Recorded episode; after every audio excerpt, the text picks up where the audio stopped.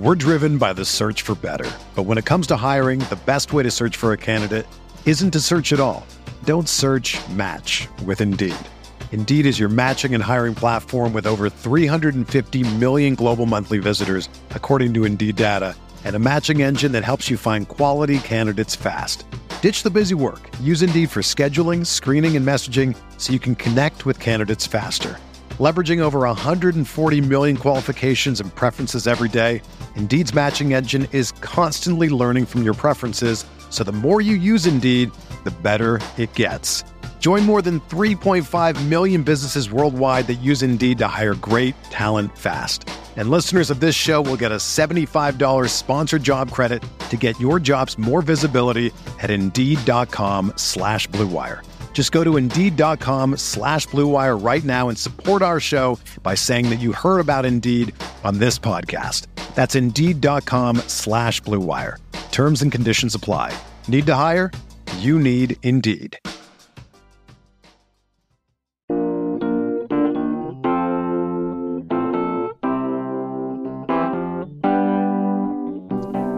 Welcome into episode number 186 of Greatest Pod in the South. I'm Neal McCready, JG Tate with me as well.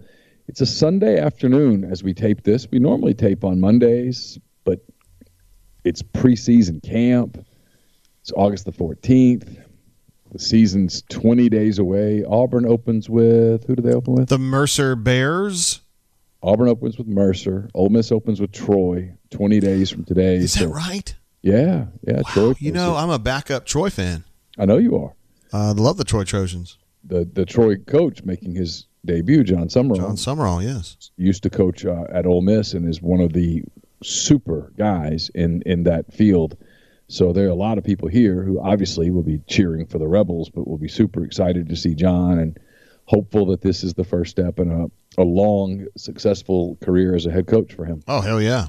because um, he's a great guy. Um, so yeah, so I got practice tomorrow. Uh, I got stuff, and Jay's got stuff. I, he said Auburn's going back to kind of normal, so they're out of camp, or are they just back to normal media stuff? Uh, today, I believe, is the last day of actual camp. They're going to take Monday off, and then Tuesday class starts over here. So that's when you get back into that normal rhythm.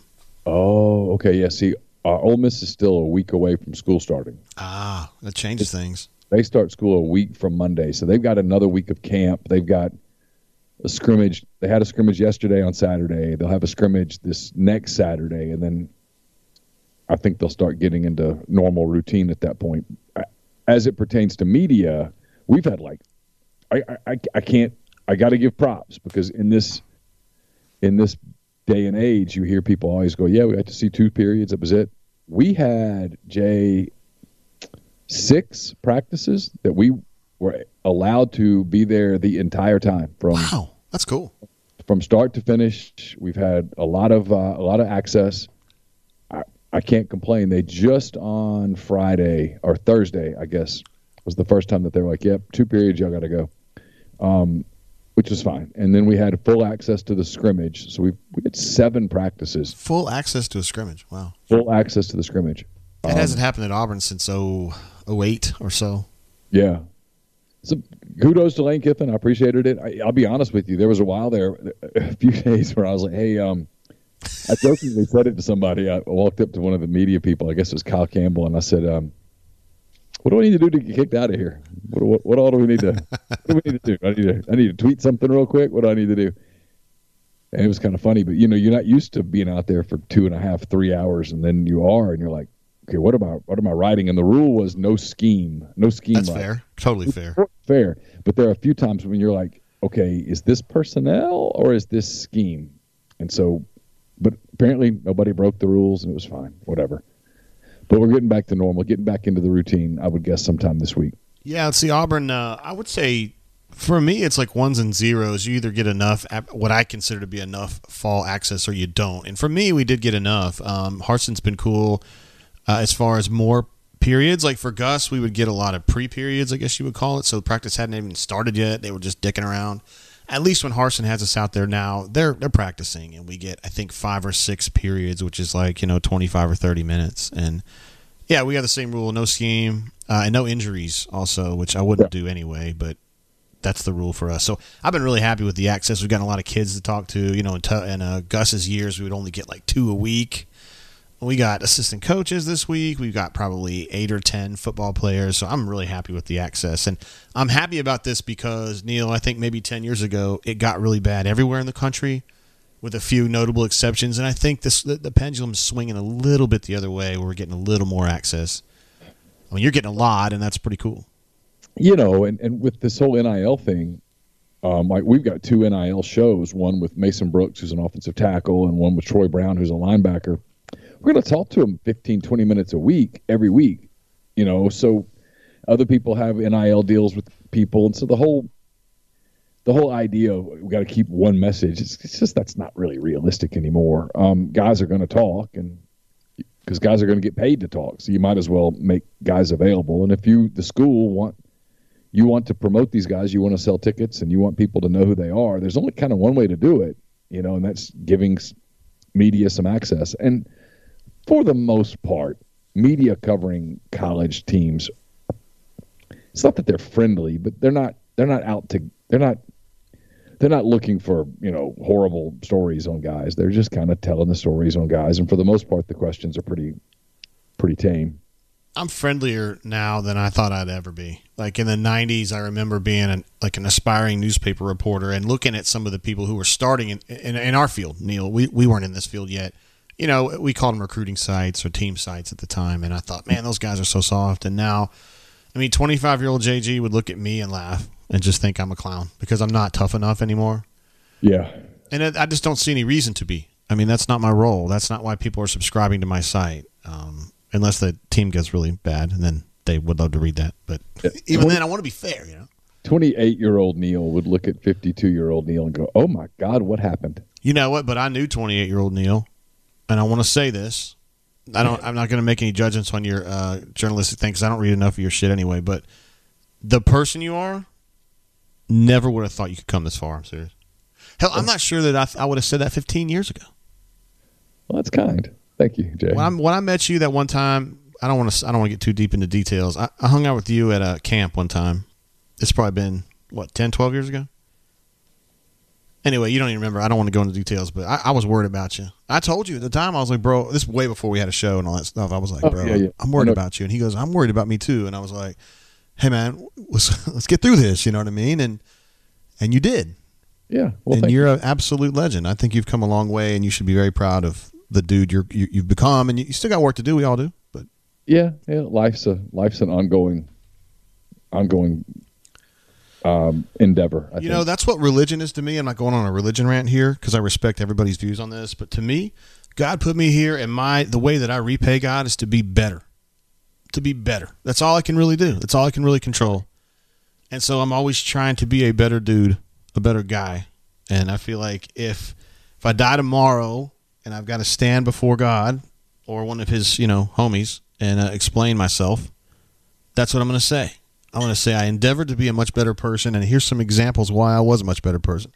You know, it's funny you say that because one of the things that I'm fortunate, my dad is is uh, still with us. My dad turns 80 in nine days. What a stud that guy is. But uh, one of the things that I will always remember about my dad, and I, re- I think about now, is one day we were talking about religion and stuff, and I was a lot younger, and I was always kind of been um, I didn't like the term born again. I, I've never really liked it. You know what I mean? Mm-hmm. Like it doesn't make a lot of sense to me. I'm no, I get it. I'm with you on that. Okay, and I'm not judging for anybody out there. Who Absolutely not. That's been your your um, moment where that turned your life around. Hey, good, cool, awesome. I'm happy for you. No joke, seriously. Um, but I've always struggled with that term. Like, and, and we were having that conversation one day, and he, and he said, you know, I view that as, he goes, the gift that you have is that every day you wake up, and that's a chance to be better. That's a chance to that day be better than you were the day before, and to build on that. And in some ways, that's each day is sort of being born again. And and I, I could I could relate to that in a way that I couldn't relate to the whole this something's going to come over you and you're going to feel new and fresh suddenly because this moment happened. And again, I'm not judging the people who feel like they have that moment. If you do, awesome. Congratulations. I'm, I'm happy for you. But I, I didn't, I couldn't really relate to that. So I, I was always able to, and I'm not as good at that as I think my dad probably is, but uh, maybe he wasn't as good at it at 52 as he is at 79. So I'll, I'll keep working at it. Well, maybe you came further than he did. Who knows? As Mark Stoops would say, we're not all born on third base, and uh, your dad may have been. Your dad is, is a stud, obviously. Um, raised my, some great, great sons. My dad was not born on third base. That nah, is, I know. I was just teasing, but some people are. Sure. Maybe morally he was. You know what I mean? so you mentioned Mark Stoops. Mark, yeah. John Calipari. Um, hey, before we get going, though, I just want to say that since we're doing this on a Sunday, I don't have camp today, I am partaking a little bit in the uh, Old Soul Tintype Series 1 from Cathead Distillery, one some of our favorite folks. Uh, this is a. Sir? Can I see that bottle so I'll know what, what I'm looking for? Hell yeah, you can. Uh, this is the Series 1 that I got at the ABC allocation in 2020, I guess. Uh, seven year old, 119.2 proof. And uh, it's kind of it's peppery, which I really like. I've been kind of moving that way with my uh, tastes here lately, and I, this tin type series is one of my favorites. Uh, hard to find though. Uh, real hard to find. You're much more likely to find that. Uh, was it the 13 with the gray label on it? But uh, if you do find this, man, mm, muy delicioso. You said it's 119 proof? 119 proof. So I, I haven't been saying this on the show, but you've seen it. I brought a bottle of Dasani. Of course, any responsible bourbon drinker is going to stay hydrated. You got to do that to avoid headaches and also just to be a better drinker. And I pour a few drops, maybe five drops in here, just to kind of slide it out back a little bit. Yeah, I saw you do it. I was kind of wondering why, and then when you told me the proof, I knew immediately. Yeah, 120 why. proof is my absolute ceiling these days. I just can't do it, man. So if it's higher than that, I got to put some water in it. And I know this is a little bit below 120, but it's pretty damn close. So just put a little water in there and just go on with it. You know, because the water cools it off just a little bit, right? Just a little bit, yeah. That that just we call it the Kentucky hug. It just loosens that hug up a little bit and. It's probably better for me because I might be drinking a little bit more today. But uh, the Tintype Series One guys, if you see it, buy it. Seriously, do that. Uh, you mentioned that Mark Stoops, the coach at uh, UK football, who's doing a hell of a job, by the way, just in yeah. general. Yeah, for sure. Got into a little bit of a row, uh, some would say, on social media with the basketball coach, Kentucky, John Calipari. Uh, you might have been paying more attention to this than I have, Neal, because this just went down. Yeah, so Calipari started it, and and Stoops heard about it, and he was, uh, you could almost hear in his response, like, what? You know, I mean – Calipari wants a practice facility built at, at Kentucky. Which they already have one, but he wants a better one. He wants a state of the art UK Palace basketball facility. And he says, I don't have the full quote in front of me. I just I'll paraphrase it. You know, he says, We're a basketball school. You know, I'm I'm for all the other guys and glad they're having success. And he mentioned the the basketball, the football team, and he mentioned some track team or t- tennis team or something. But at the end of the day, he goes, "We're a basketball school," and you're like, "Well, okay, but that's fine, and you can you can say that you want the facility and stuff, but you didn't have to." Go so out of control in the whole we're a basketball school, we're a basketball school, we're a basketball school because that's kind of a slap at everything else. Of course it is. And and Mark Stoops knows that Kentucky is a basketball school. Everybody knows that Kentucky is a basketball school, but Mark Stoops has taken Kentucky football from at its absolute best mediocrity and he has made them a very respected program. Agree. One, one that is a borderline threat in the SEC East. Like I mean, I mean, I, we've we've talked about this. Like uh, Ole Miss's schedule starts with these four games in September, that are non-league games, the hardest games probably at Georgia Tech. And then they play Kentucky here in Oxford on October the 1st. And I've been saying for a long time, like, hey, there's your litmus test. Like, You're gonna we're gonna know a lot about Ole Miss when they get through playing Kentucky. Well, six or seven years ago, you'd look at Kentucky coming to town and you'd be like, that's a W. Dub, for sure. Yeah, and now it's like it's not that way.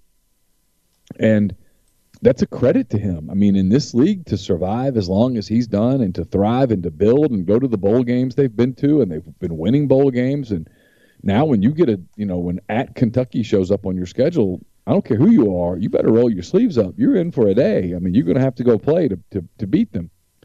And you know whether you're the Auburns or Alabamas or LSU's or whatever. I mean, you you better take a lunch when you go to Lexington.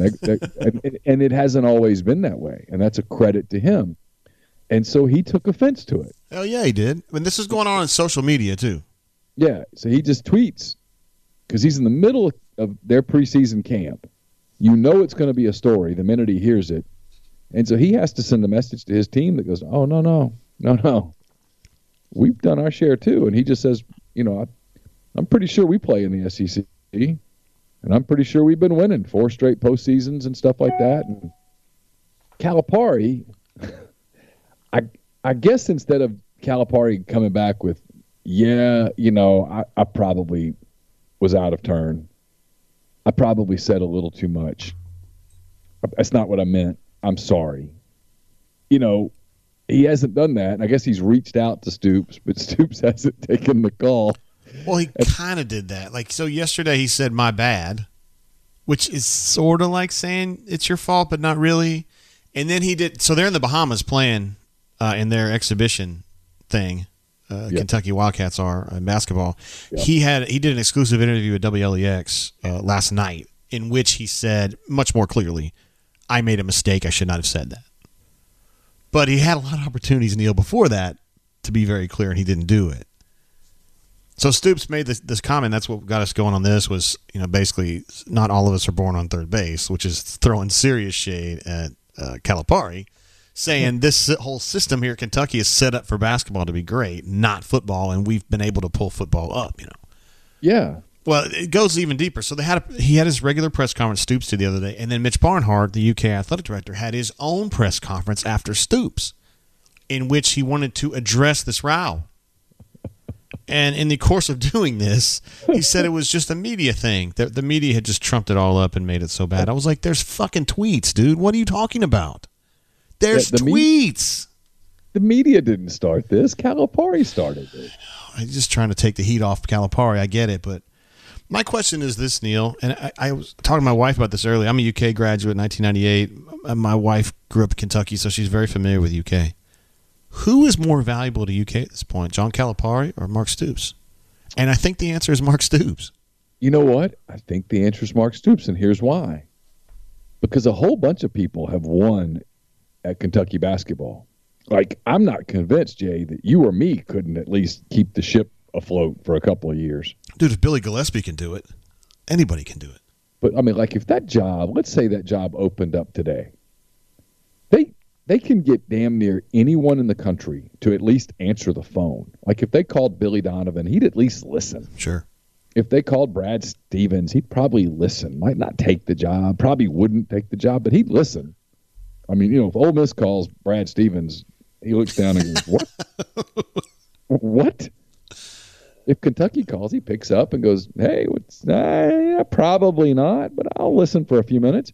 Um, they could get most any college coach. Obviously, it's it's it's arguably the premier basketball job in the country. One of them, certainly. Um, football, on the other hand, outside of Mark Stoops, let's talk about who's won at Kentucky. Uh, well, Jerry Jerry Claiborne, uh, Fran Curci, uh, Bear I mean, Bryant. Yeah, preferably I'd like guys who were coaching there before the Kennedy, after the Kennedy administration. Yeah, understood, so, understood. You know, and I, it, Stoops has done it. He's Stoops done it. is definitely one of the two or three best coaches they've ever had football.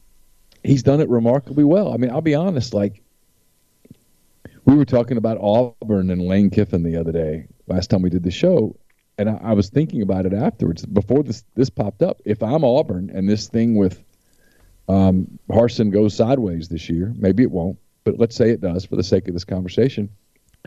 A call that I'm making is Mark Stoops. Because if you can win at Kentucky, you should win at Auburn. Well, they'd already flirted with him before, too, because they wanted him to be their defense coordinator many, many years ago. Uh, I think he was at Florida State at the time. I can't remember. I think that's right. Yeah. And uh, they, they wanted him really badly. I, I mean, he's a guy that if you're out there right now and you, your job opens up, that's a call that I think you at least kind of make. I think so it because the guy's just done an exceptional job making making Kentucky this not just respectable, but look, they're really good. Well, they went to the uh, was it Outback last year and won. I mean, they beat Iowa. They came back and beat Iowa at the end. I mean, they've won a bunch of games.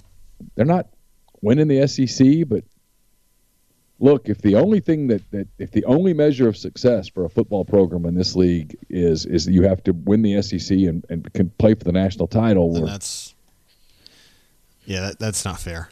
I mean, boy, we're talking about a real small handful of programs right now. I mean, real yeah. small, maybe two, and and so you know, he's done an exceptional job, and I don't. I was if I were him, I would have kind of fought back too, and I'd still be a little pissed off. I mean, Calipari just needs. I, guess he has. He needs to say, "I'm sorry. I shouldn't have said that. That was stupid." And and at that point, if you're if you're stoops, you kind of let it go. But in, that's what he's he deserves that. Absolutely. Um, I, it's just a weird. I think that it starts off with Calipari just offhandedly saying that, just kind of like out of inertia, and then it kind of gets analyzed, and then he's just got to back up. But everybody thinks they need the next the, the the the greatest. You know, I mean, even though Kentucky has great facilities, he still thinks they need more Kentucky basketball. But you know what, Jay? Uh, there comes here's a point, man. Here, here's the thing, too. From a pure factual standpoint, these days, everybody's a football school. Well, I'm, yeah, that that's another point. You know, when when ESPN, Disney, whatever, when they signed this new deal with the SEC and and when the, the money gets divvied up in Destin or whenever in 2050, 2025, 2026, I mean, that, that money is for the football contract. I mean, the other stuff shows up, sure, and you're going to play some basketball, and there's some really good basketball programs in the league, but ESPN's not paying for the basketball. The basketball comes with it. ESPN's paying for the football. That's what that's what drove that deal. That's what got you that money that changes the the face of your program. Yeah, so much going on there. I just love that Barnhart decided it was at least partly the media's fault, and I'm just like, what are we doing? Like, come on, man. If yeah. you ever find yourself blaming the media, that's an automatic red flag that you fucked up some other way. I mean, I'm just being real about it. So. Yeah, and, and and look, I think the media screws up a lot of stuff, but but that that wasn't one if if he doesn't ever say the words "we're a basketball school," if he just goes, "We need to get this built," it's something that we need done. This whole thing doesn't happen. It was his words, not a, not not media yeah. that created this. Yeah, whatever. Anyway, Mark Stoops. Uh, I think that name's going to come up. I think you made a really good point out of that. Uh, as far as other football stuff, I think uh, you mentioned earlier that uh, Ole Miss had a scrimmage. Still got another week of camp. Auburn's wrapping up camp here because school's about to start. Uh, kind of in a weird spot. They had their first scrimmage last night, and I don't think they got any further along in figuring out what their quarterback situation is. So at this point, Auburn's got really three guys uh, in, in, that fight. And uh, Zach Calzada came over from A&M. Uh, TJ Finley was here last year, but had come over from LSU, and then uh, Robbie Ashford, who came in uh, from Oregon this past off season, who's originally from Hoover. So it's three guys that have, you know, none of whom Auburn got out of high school, and uh, that's trying to do do these duels and try to figure out what's going on. Zach Calzada was the guy that I thought Neal was going to be, you know, the far and away winner here because I feel like we've seen TJ Finley and he's not very good. But bottom line is Calzada's had a bad camp. He hasn't gotten much done, and uh, you know, it, it, there's a lot of pressure over here on on uh, Harsin, obviously and I think he's got a he's got five home games to start the season. He's got to win all those five, um, which would include games against Missouri and LSU. Sure. And I don't think his offense is very good, and if he can't get his quarterback situation straight, I I got to be pessimistic about what this looks like, man. Penn State comes there too, right? Yes. Yeah. So you got the first two, which is Mercer and San Jose State. I'm telling you, San Jose State's not bad. Um, and then you've got Penn State you know, I don't, I don't know, I don't know what to think about them just yet. And then uh, Missouri, which uh, you know, a lot of people here are just like, yeah, Missouri. I'm like, hold on, man. I have a lot of respect for uh, Eli, I, I, and I think his team's getting better. I we have to talk to Gabe a little bit about that, and then uh, LSU. And I have no idea, Neal, what to expect on LSU. I just have no idea. I don't either. I, I just, I just, I know they're talented, and I know that a year ago they were complete chaos. But Brian Kelly will not be chaos. They will be organized, and so I don't know. I don't know what I expect at LSU either. There, to me, there's like three or four wild cards, and they're one of them. Um, it's so funny. I was putting together my 10 weekend thoughts. I was kind of going around the league and I was pulling up all the different rival sites that, you know, like I stole some paragraphs from you guys. And, um, but anyway, I mean, you, you read like the scrimmage reports from people and you realize that whenever you go cover a scrimmage, like if you're like, man, the offense was awesome, that means the defense sucked. Or the defense was awesome. Did the, did the offense suck? You just don't know in intra squad what it means. It's why you know this. We've been doing this a long time. Yeah you're careful. I mean, I'm I'm like super careful to like Jackson Dart was 16 for 20. I had I had 16 for 21. Other people had 16 for 20. So whatever, it doesn't matter. He completed most of his passes. Well, does that mean that the DBs can't cover, or does it mean that he was benefiting from the fact that he knew he couldn't get hit and defensive linemen couldn't get in his face and stuff? Who knows? You just I'm just careful with like sweeping assertions off scrimmages that um, it's one one of the reasons I'm kind of glad that we start getting a little limited on the access because when you get unlimited access, it's really tempting to try to turn into a football expert, and you can you can get things wrong because you don't have the context of what it is that you're seeing. We're driven by the search for better, but when it comes to hiring, the best way to search for a candidate isn't to search at all. Don't search. Match with Indeed. Indeed is your matching and hiring platform with over 350 million global monthly visitors, according to Indeed data, and a matching engine that helps you find quality candidates fast. Ditch the busy work. Use Indeed for scheduling, screening, and messaging so you can connect with candidates faster. Leveraging over 140 million qualifications and preferences every day, Indeed's matching engine is constantly learning from your preferences, so the more you use Indeed, the better it gets. Join more than 3.5 million businesses worldwide that use Indeed to hire great talent fast. And listeners of this show will get a $75 sponsored job credit to get your jobs more visibility at Indeed.com slash BlueWire. Just go to Indeed.com slash BlueWire right now and support our show by saying that you heard about Indeed on this podcast. That's Indeed.com slash BlueWire. Terms and conditions apply. Need to hire? You need Indeed.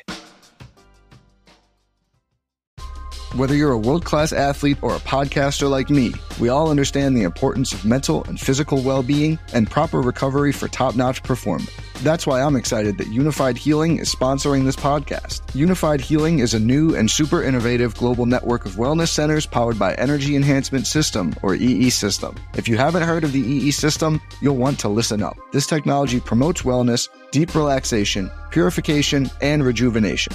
In hundreds of locations across the globe, access to a center is easy and affordable. Interested in experiencing the EE system technology for yourself? Go to unifydhealing.com slash bluewire to learn more and find a center near you. That's U-N-I-F-Y-D healing.com slash bluewire. No material or testimonials on the Unified Healing website are intended to be viewed as medical advice or a substitute for professional medical advice, diagnosis, or treatment. Always seek the advice of your physician or other qualified healthcare provider with any questions you may have regarding a medical condition or treatment and before undertaking a new healthcare regimen, including EE system. Yeah, this kind of leads me to something that's kind of been, it worries me a little bit. So there's a lot of younger reporters on the Auburn beat, and I would imagine it's this way most places because there's just more outlets now covering people, like internet outlets and stuff. Yep. And I feel like young reporters haven't seen as much as we have, and I'm not talking down to anybody because we were young at one time too. But just like you were talking about, a lot of things that we see in, in camp, you kind of have to view through the lens of we've seen this before, and it doesn't always turn out the way we think. In fact, it often doesn't turn out the way we think it will, particularly this early in the year. And you see a lot of these young reporters get taken just get taken for a ride. You know, if there's a kid that's like you know really playing well, some freshman, and they're like, oh, he's going to be big this year, and there's almost like this group think where it's like, well, if if this guy says that you know freshman A is going to be great, then we all need to start paying a lot of attention to freshman A, and then if I don't, because I've seen this tale before, then I feel like I'm putting myself behind. Does that make sense to you? I almost feel like yes. I got to keep up with them, and yeah, I, I, I'm I guess maybe this is where I benefit from a little bit of reputation because I, I don't think I get included in those conversations or I intentionally avoid them. So I don't, and I don't pay attention to what other people write on the beat because that's a trap if you're if you're not careful. But yeah, there's we establish media does we establish these narratives and the fans latch on to them, and they're not necessarily true, and you end up writing the whole season based off narratives that got established in August that might not be precisely accurate. And so I'm just kind of careful with that. I try to be like there's a joke on our site. It's ongoing about depth charts. Like do a depth chart. Ah. I'm like I'm not doing a depth chart, and here's why. Because if I do one, I'm going to get something wrong, and I'm going to hear from somebody about it, and that's a that's a in tennis terms that's an unforced error. I'm just I'm going to wait, and when Ole Miss puts out a depth chart, I'll report the depth chart. It's their depth chart uh, because at the end of the day, I'm not the one that determines who's the second string linebacker or who's the first string strong side defensive end or who's the third string tight end as opposed. And just because I see some stuff in practice, I don't know whether somebody got demoted because they were late for a team breakfast or because maybe this is a drill where a coach just wants to look at somebody in a spot or maybe they want to get something on film. I don't have the whole picture because I'm not there the whole time. It's, I don't like doing that stuff, but man, the young guys do it and fans eat it up. Like, well, they have a depth chart. I'm like, okay, well, are you going to hold it against them on week one when it's wrong? I, am I'm, I'm like you. I've resisted depth chart speculation. There is a, a poster on our site that's been trying to keep one going, which I think is great if he wants to do it because uh, you know he's he's a, he's behind a handle. I mean, and the coaches aren't going to come after his ass. He's not accountable. That's correct. Um, although he's doing a great job, but um, yeah, I just that's another example of what I'm talking about earlier. Like, let's say I, as a 50 year old reporter who's been here 20 something years, don't want to do that. But if some young guy at some other site wants to throw one together, even if it's 60% correct, then my folks are like, JG, why don't you do one? And I'm like, because I don't want to fucking do it. That's why, because I, I've been misled so many times. And it's not because the coaches do it intentionally. It's because a kid, you know, got a lot of snaps because the star player, they don't want to run him into the ground just yet. And as soon as well, that star player gets his snaps, he starts playing much better football. Like, I, we're also old school where accuracy really matters. How are you and I, I just can't believe you and I are old school. I, I mean, I, I agree with your point, but it's hard for me to imagine myself that way. When we started out on the Auburn beat, you and me, in 1998, we were competing against Ted Miller, who was a hell of a reporter. Mm-hmm. We were competing against Charles Goldberg, who was an established name in Alabama. He's going to be a Hall of Famer, yeah. We were competing against Phillip Marshall, who was already a legend at that point. That was 20 something years ago. Yeah. We were competing against like Mark Murphy, who'd been at inside the Auburn Tigers for like since since Dye started. Since like Jefferson was, was president. Sorry, Mark. Um, yeah. I mean, we were just going up against a lot of dudes, and and you being right mattered.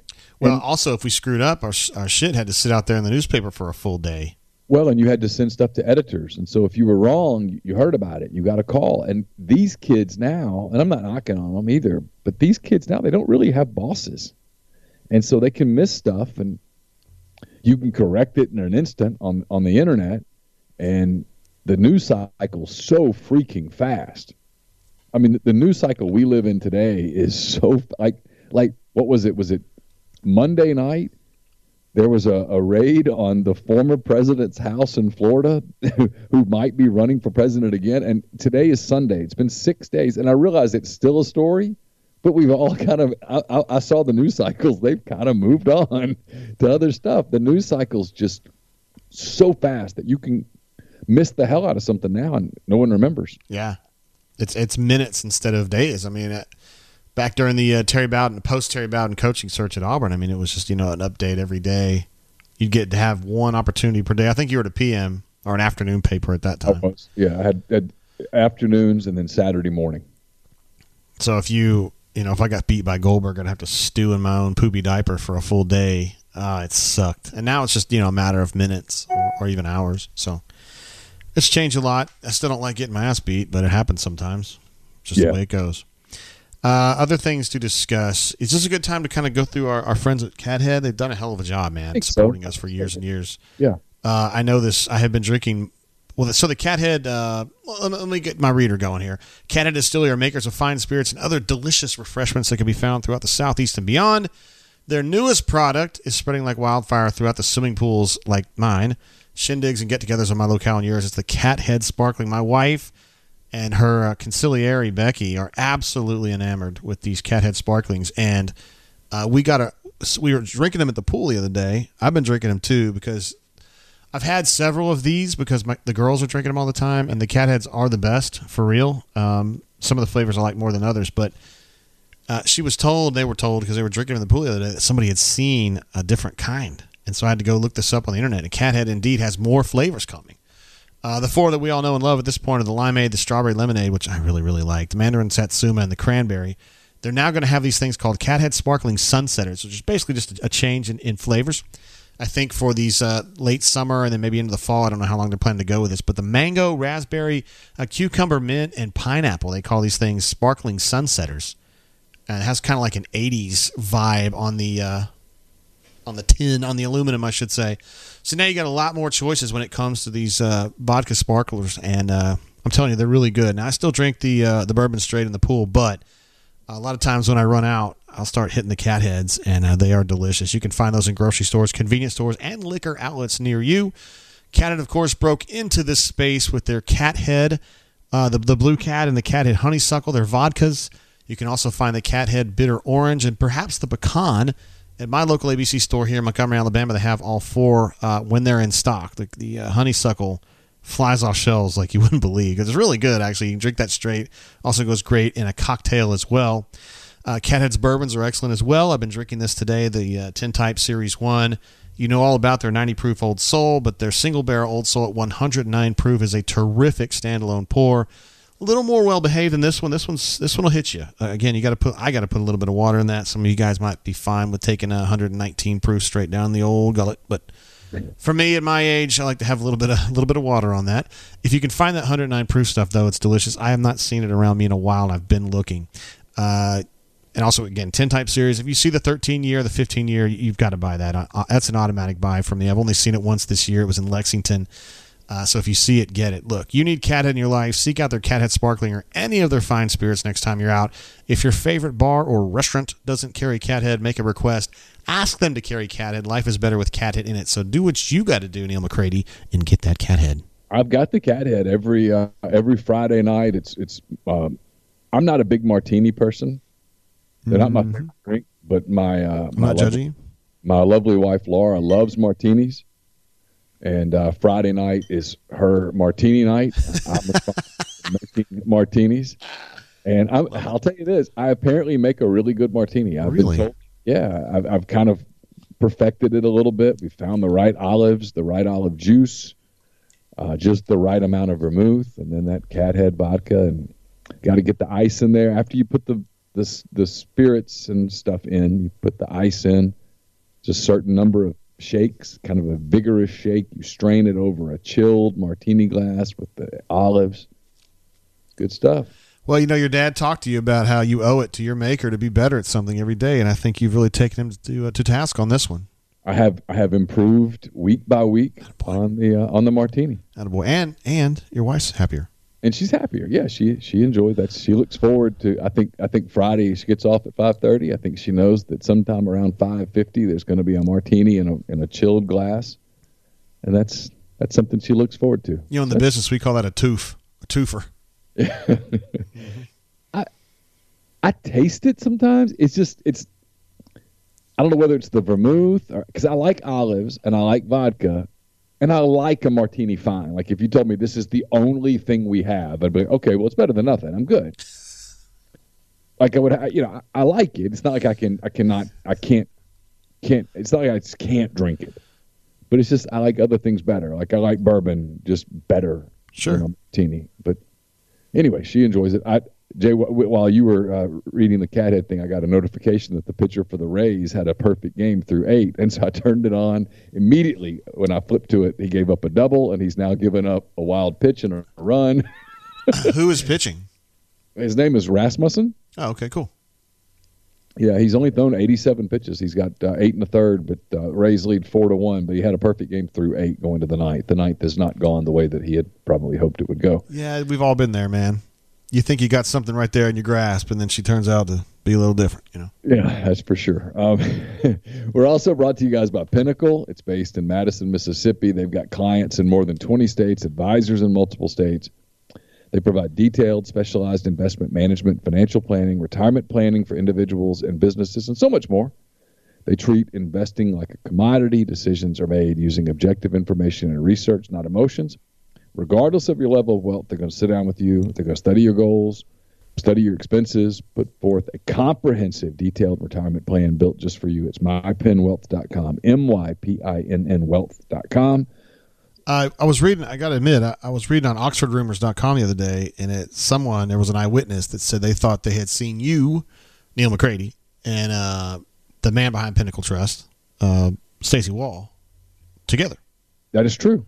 You guys had a chance to kind of hang out a little bit. Stacy and his wife Lynn invited uh, Laura and I out for drinks, and on a Sat- I guess it was a week ago Saturday. Hmm, how'd that go?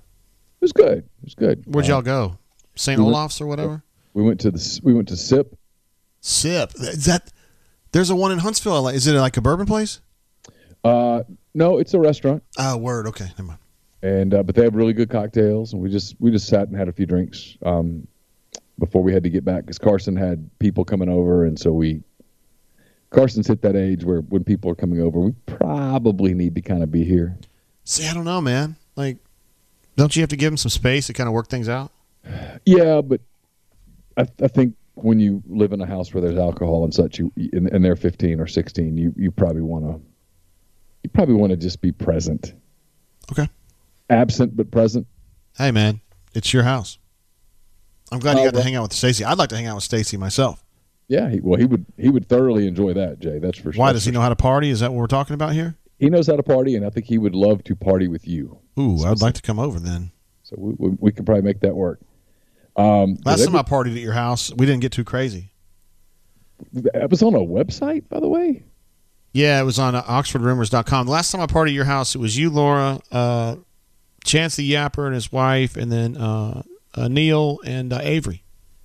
Oh yeah, that's when we were setting up OxfordRumors.com. I've never even heard of that. Dude, don't look it up. I was kidding. God bless, man. I just had a tipster tell me. I thought you were being serious. I was like, I totally took you down that road that far. I, I, you never know, man. so sometimes you want to get away, and uh, and when you do, get in touch with John Edwards, Regency Travel Incorporated in Memphis. He's part of Virtuoso. It's a worldwide network of travel partners that allows him to supply his clients with added values, unique benefits, simply not available to other travelers. Here's the bottom line: get in touch with John. Say, hey, here's what I'm thinking about doing. That's what I want to do like for me, there's a trip that I want to take one day. I want to go to uh, want to go to London. I want to take uh, want to go to some of the English Premier League games. That, that's not how it works. Um, you never know. That's not how it works. You have to be a uh, uh, registered fan, let's say for you, of Tottenham. And you can go to Tottenham games, but you can't just roll up in Man United games. Yeah, that's true. Just telling Well, you. Whatever. If I wanted to do a trip, I'd get in touch with John. I'm gonna give him some parameters. I'm gonna give him a budget, and he's gonna give me some options. You don't have to live in or near Memphis to take advantage of the services. 901-494-3387 or J Edwards at regencytravel.net. Yeah, by the way, I said this in the last show, but uh, he helped me a bunch. Uh, Mr. Edwards did on our last trip, and uh, we kind of had to push him a little bit more. I mean, what I mean is we needed him more than we had in the last few trips, uh, and he he really came through. So he got us. Uh, we changed our desires on transportation at the last minute, and he had no problem making the adjustment, and uh, it was perfect. It was just as though he had set that up months earlier. He's a stud. Yeah, he's really good at what he does, so I would heartily recommend him. Uh, a few other things to kind of run through here. Uh, I we I hate to say we dropped Maddie off. Maddie is now a junior at South Alabama. She's uh, very involved in Rush right now. Maddie is a Chi Omega, as is uh, Neal's two daughters, right? I mean, I know Yeah. your oldest is. Yes, Campbell is uh, Campbell is right now in day two of Rush Week as the Rush chairperson. Wow, that is an abs. And this this sounds like yo. Oh, she's the Rush chairperson. That is an absolutely difficult and all encompassing job that I don't think I could do. Yeah, the fatigue has already um, hit her. uh, And yeah, she's tired. she has a lot of she's an energetic person um, and i would imagine she's going to get run down too Twenty, almost twenty four hundred girls going through Rush, Wow. and she she had to go through every resume, every video, all that stuff. That's a that's a lot of work. it sure is At some point, you're just like, come on, let's just take her. you know what? Anyway, so yeah. we, Maddie's junior year, so I mean, there's no there's no novelty to it anymore. I mean, she's going back to school, not a big deal. But she was here during the summer. We had a pretty good second half of the summer with her. I, and, and I, I don't know. I had more fun with her in the last six weeks than I've had, you know, in a six week period ever. At least since she was a baby. And I don't know, man. It was kind of hard to kind of take her stuff down to Mobile, and she's in a new apartment. It's it's really nice. I would be very stoked to have that apartment if I was her age, but uh, it's just tough, man. I mean, I didn't cry or anything like I did the first time we dropped her off, but it's kind of sad, man. Just leaving her and knowing I'm not going to see her again for like three months. It's kind of a bummer, man. It's it's weird. I like her more than I have in a long, long time. So it's kind well, of tough. She's, she's getting to that age where, you know, because when kids go through high school, they don't.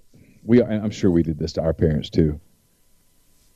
But like you, you become smarter than your parents and cooler than your parents, and you don't really need your parents.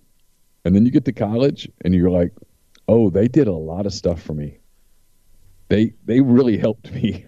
And then I think there becomes a little bit more of an appreciation, and you get to that age where um, there's more of a maybe it's the beginning of when you kind of become friends with your kids as because the raising part's kind of done, and so maybe that's maybe that's part of it. Maybe that's where I am.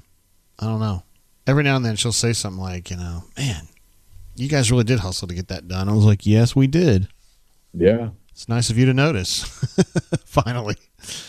So anyway, that was kind of tough. But she's uh they're getting Rush started. I, th- I think it starts on Tuesday for them at South, and uh, she's she's involved with Rush, but she's not the Rush chairman. She's the sisterhood chairman. Oh yeah. So she's in charge of parties, which I think is a really good role for her. she's kind of a chip off the old block here because Jay uh, Jay and Courtney did a little bit of partying back in our day. Hey, I think my boy uh, Kane Wommack and, and the Jags are going to be a pretty good football team this year. Yeah, I'm sure hoping so, dude. I I mean, Maddie's fired up about it. I mean, everybody's they have such a nice stadium. It's right there on yeah. campus. I think this is the second or third year it's been open, and you know, it's not the SEC SECJ at all, obviously, but Sunbelt. There's some pretty cool rivalries in that league. It's kind of a fun league. Yeah, I know. It's when South and Troy tangle. Like you know, it's a tough one for me. yeah. That's the toughest one for me.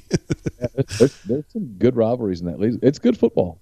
Yeah, I, and I'd love to see Kane do well. I mean, I know you feel the same way. So uh, oh, I, sure. I, I, personally think Kane's going to be an SEC coach before too long, but I do too. He's just kind of got to get through this uh, South Alabama gauntlet and see what happens. You know, I, they're getting better and they're going to be better, and he's got everything he needs to be great, including yeah. how much of a badass he is. He's built to be a, a coach. Absolutely. Um, other things I just wanted to kind of work my way through. I don't know if you guys paid attention, but Anne Heche, the actress, passed away just the other day, and uh, man, her final day was really something. Uh, she died. I guess you could say she died from injuries sustained in a car accident, which is the way you described it when I asked you about it, which is accurate. But wow, man, she was an fender bender. This all happened in you know suburban LA. She was an fender bender. That wasn't her fault and the people who were on scene at that fender bender were like trying to get her to stop because they knew something wasn't quite right with her. They thought she was concussed from that accident. Couldn't get her to stop. Like she just took off. And then she got into another accident and crashed into a house and started a huge fire and essentially, you know, burned very, very badly. But there was some ring video. You know, they have these ring uh, right outside people's houses, like a, you know, you could get a video monitor of like the street. Now, I'm not a physicist, but they had some footage of her driving down the street where she ultimately crashed. I mean, she must have been going at minimum 80 miles an hour, like down a residential street similar to the one that you live on, Neal. It may have been faster. I mean, she looked like a dart going through there. I don't know if she like passed out with her foot on the accelerator or what, but my God, dude, I've never seen a car go through a neighborhood that fast. And she was going to get, I mean, they were already starting to set up to arrest her for DUI or whatever. Uh, and then she died and LAPD said they were dropping the case altogether. But man, weird way to go out. I don't know why you would do that. She was best known as Ellen DeGeneres' ex-wife, partner, right? Yeah, yeah ex-wife. also yeah. a uh, an actress of, of some esteem. And uh, I, I did a little bit of reading on this because it came up on Reddit. She had a very difficult childhood, I'm to say the least. She was abused and came from some people that maybe weren't as accepting as some others. I mean, her mom to her last day just like rebuked her because she was gay, and you know, whatever. We'll go into that some other time. Uh, another documentary just dropped recently about Woodstock 99. There was one that came out earlier in the year, and then there was one that just came out maybe just a couple days ago. And I'm fascinated with this stuff. I really wanted to go to Woodstock 99. I was covering Auburn at the time. And me and Troy Johnson, who covered uh, Auburn for the Columbus, Georgia newspaper, we were talking, we got serious in talks about going, but we decided we couldn't get there and back in time to be ready for camp. so we didn't go, and we watched it on TV, and it was, we kind of regretted not going. But anyway, uh, this documentary, man, showed things got really out of control. I don't know how much Neal knows about this, but I mean, it was a three day event, and I mean, the night of day two, things got real weird. They essentially set fire to everything, and it was lawlessness on the grounds there at the Air Force Base where this was all held. And essentially, this documentary wants to go through and try to find someone to blame for this. And I felt like the documentary tried to lay it on the feet of the bands which is absolutely ridiculous. I mean, Limp Bizkit is paid to be there to put on a great show, which they did. Korn is paid to be there to put on a great show, as they did. Same for Rage Against the Machine. Same for the Chili Peppers. How would you blame an act for doing a great job and getting the uh, the fans whipped up into a frenzy? I mean, that's that's literally what you pay them for. Yeah, that's what you that's what you're hoping they come there to do. So the blame rests with the people who organized the event and didn't have enough security and didn't have enough people to take out the trash and let this place become a, a garbage dump where people were miserable and wanted to rebel against it. If you got your shit together on that end from infrastructure side, it would have been fine. Blaming Fred Durst, it just makes me sick. They did what they do. Rock bands are not, they do not exist to bring peace to the world. They exist to bring chaos to the pit. You guys should have gone. Y'all should have made the trip. I know. We I came so close to well, I was closer to going in 94. Actually, my friends ended up going and I pushed out and then 99 same. I should have gone. I think 94 would have been more fun cuz It's in upstate New York. both of them were in upstate New York. Yeah, one was out in the field and one was at an Air Force base, at an abandoned Air Force base. Yeah, I- we were also thinking. I hadn't thought about this at the time, but Woodstock 99 was on that Air Force base, and a lot of that was held on the tarmac, like on the fucking runway. You know, so it's like 98 degrees outside, and you're like sitting on a tarmac. Like I bet that's the hottest place on earth. Like be. Yeah. if you're in the grass or whatever, it's not that bad. But if you're sitting on white concrete, like oh my god, it would be so much hotter. what year was the original Woodstock? 68? 69, and then they had a 94 and a 99. Okay. And that may have been it. I don't think there's going to be another one. Uh, yeah, not so good.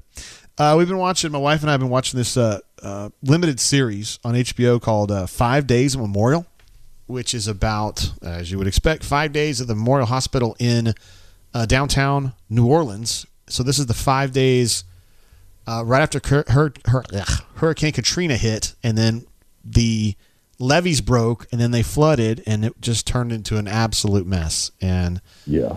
we've not finished this this show. We're working our way through, but I can tell where we're headed, and it ain't good. And I did not remember, or I did not know. I thought all the things that happened to New Orleans after Hurricane Katrina happened at once. So I thought the hurricane hit and everything was fucked up, and then, you know, you try to dig yourself out little bit by little bit. But that's not how it happened. The storm hit, and then there was like a day where it was okay, and then the levees broke, and then everything went to hell. Yeah, because the storm jogged to the to the east.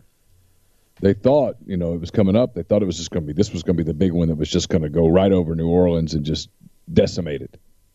And then it jogged to the east to this landmass that's between Louisiana and Alabama. Sometimes people refer to it as Mississippi, but sometimes they just refer to it as landmass. but the epicenter of that storm hit like Like Long Beach, Mississippi? yeah, and, and Gulfport and all that that area down on the Mississippi coast. And so that next morning, I think New Orleans woke up and at least for a minute thought, "Hey, we dodged another bullet." Because it's always been since I'm, I'm from Louisiana, and as a kid, I can remember, man, if the perfect storm ever hits New Orleans, it's because New Orleans is in a bowl. You know, it's a it's a soup bowl if New Orleans is ever hit hard, it's going to be the end. It's going to flood. It's going to be a disaster, and the levees will breach and all that stuff. And all that money had gone to Louisiana over the years to fix the levees, and I don't think that's where the money ended up going.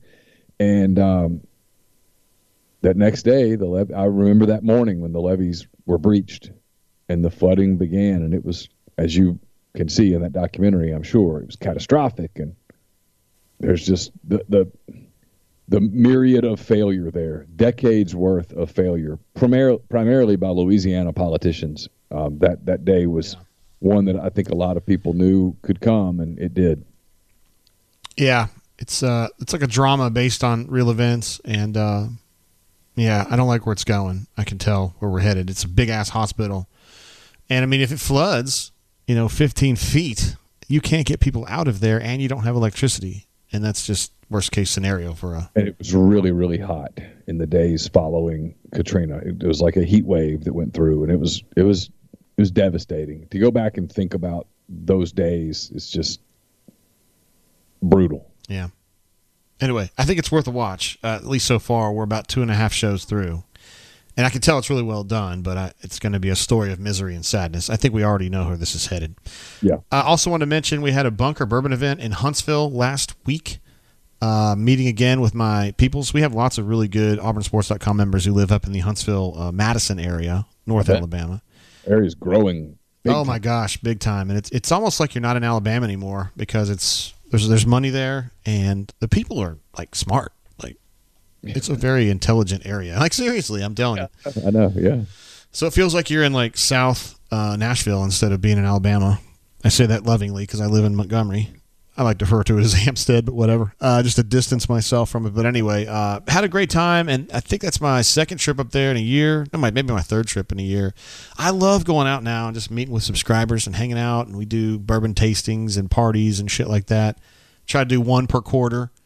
I'd like to do more, but uh, you know how it goes sometimes. And I always think that Neal McCready and uh, Chance the Yapper ought to do more of that, more outreach uh, for the Rebel Grove folks, uh, the great Rebel Grove folks. I mean, everybody I've ever met or contacted with uh, from Rebel Grove is an absolute legend. I mean, Georgia Rebel, Sammy, uh, Leif, uh, of course, Stacy Walls is a stud. Um, Avery's a studette, I should say. She's not a stud, is she? She's a legend. She would probably prefer to be called a studette. Than, Studette. Yeah, she's awesome. And Neil, of course, is cool. Neil, not Neal McCready, but Neil Avery's husband. And uh, Yeah. everybody Yeah. I've ever met, man, just pimps, man, and, and awesome people. So maybe you should do a little more outreach. I don't know that I don't know that Neil would refer to himself as a pimp. Well, but, no, not him, but I just meant the whole community, you know. but he is a great guy. Yeah. No, I had a good time hanging out with him, man. I'd, I'd like to bounce some stuff off of him every now and then if I could. I think he's a he's a he's a, a voice of reason. You know He's I a rum the way that you are into bourbon. Yeah, he's a. That's what I was telling you. He's a stud. That's what I was. That's what I meant. He's a big time rum guy. But maybe you should do a little bit more of that. Maybe I'd be willing to get involved in some of those outreach events if you're going to do that. Um, I mean, I'd, Yep. I'd come a long way to hang out. I really would. That would probably uh, that would probably make it more successful if you were there. You're you're you're better in those settings than than I am. Well, it's all about practice, bro. I mean, it's about that want to, and it's about that love for the drinking. You know what I mean? Yeah, for sure. Also, uh, in other news, uh, Olivia Newton-John passed away on the, uh, I guess, late last week at 73 years old. Uh, a, a gal who, Neal and I, let's see, I'm 50, Neal's 52, I think. So just maybe we're just a little bit too young because she really hit when Grease came out, maybe 77 or 78. Yeah, And uh, she was like a sex symbol, like maybe the first sex symbol that we paid attention to, maybe. she was a sex symbol for us before we were really kind of ready to think about sex symbols. Yeah. Like sex symbols, they were a thing, but we weren't there yet. You know what I mean? We just weren't quite there yet. And so, for me, the first sex symbol was probably Cheryl Tiegs. Cheryl Tiegs. Because Cheryl Tiegs was a Charlie's Angel, and she was on. Do you remember the Sears catalog? Oh, of course. oh, yeah. Uh, Don't we all? You took the Sears catalog upstairs. Of course you did, man. And uh, yeah, she was. She she wore the. It was just a one piece, but boy, I'll tell you, it's one, one piece you remember. I don't think Cheryl Tiegs hit or hit it for me. I mean, I know who I'm familiar with who she is, and I think she had the the iconic uh, poster, right? That everybody Yeah. had, like the kind of copper colored swimsuit. Is that what it was? Or she had a blue one.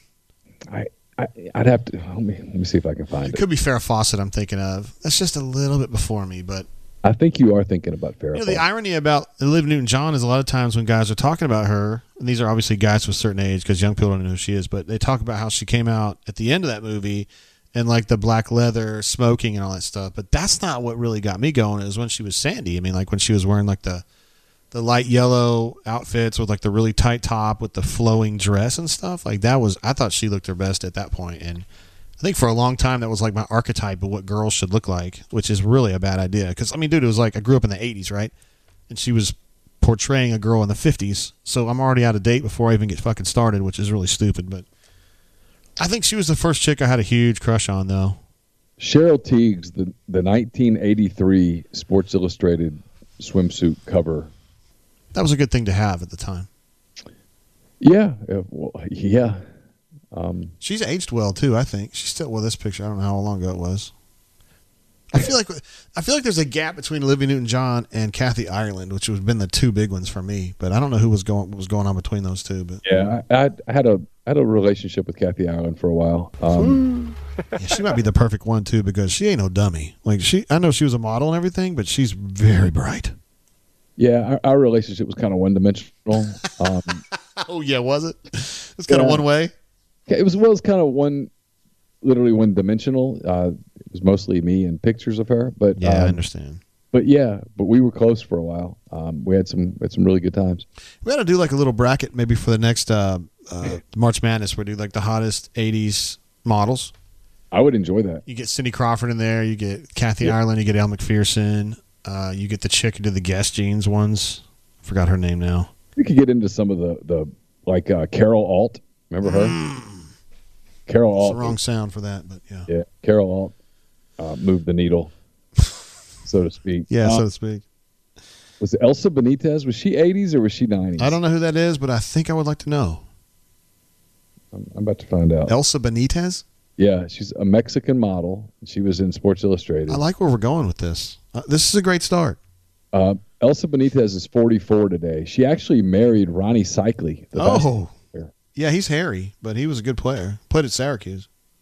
Um, and the Heat. she's five foot ten. Ooh, I like the. Oh, I like where this is going. If you tell me she has a master's degree in electron microscopy, I'm going to be even more excited. So she was more like 90s. So this is an, an a, my infatuation with her was probably at a time when it was not particularly. I, I can't blame it on just juvenile youth. Yeah, well, you can't blame that Oklahoma State dance team on juvenile youth either. What? We were all intrigued Intrigued is fair to say.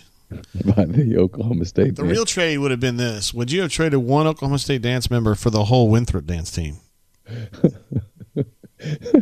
that breaks it down to the quantity over quality debate, and that's a, that's a tough one.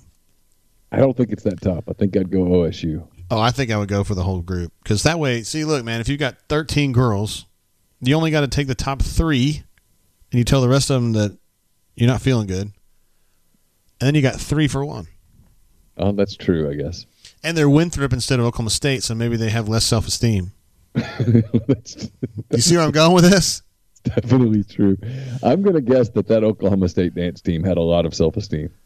You know, I bet we could find it in that picture somewhere because I know some other people on the beat that had it. Someone had it as their uh, their background screen for a while. I had it as my background screen for quite a period of time. Yeah, okay. you know, we probably wrap. We ought to wrap it up there. We were supposed to be talking about the streaming wars, but we'll just hit that next time. Yeah, we'll have to look that up another time. All right, we'll stop there. Uh, enjoy the rest of your Sunday, Jay. Uh, thanks to everybody for uh, joining us. Appreciate you um, kind of hanging with us as we get uh, through August and into the routine of, of the fall. Uh, enjoy uh, what's left of your uh, of your summer, I guess. And um, for Jay, I'm Neal. Thanks to Cathead for making this show possible. We always appreciate them. And we will talk to you again soon with episode number 187 of Greatest Pod in the South. Until then, take care.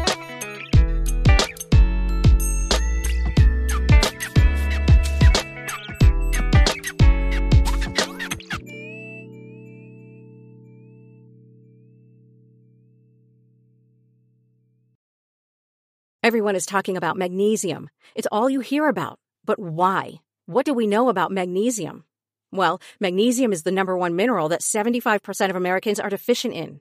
If you are a woman over 35, magnesium will help you rediscover balance, energy, and vitality. Magnesium supports more than 300 enzymatic reactions in your body, including those involved in hormonal balance. From functional medicine doctors to mental well-being and female hormone experts, we all know that magnesium is the one mineral to improve all aspects of well-being and health. But which one? Magnesium Breakthrough from Bioptimizers, the trusted choice recommended by leading experts with seven best absorbed forms of magnesium to ensure your body receives the support it needs for overall well-being. Go to bioptimizers.com slash balance today and use code BALANCE10 for 10% off. Support your journey to wellness at B-I-O-P-T-I-M-I-Z-E-R-S dot com forward slash balance. Magnesium Breakthrough from Bioptimizers, your foundation to optimal health and vitality.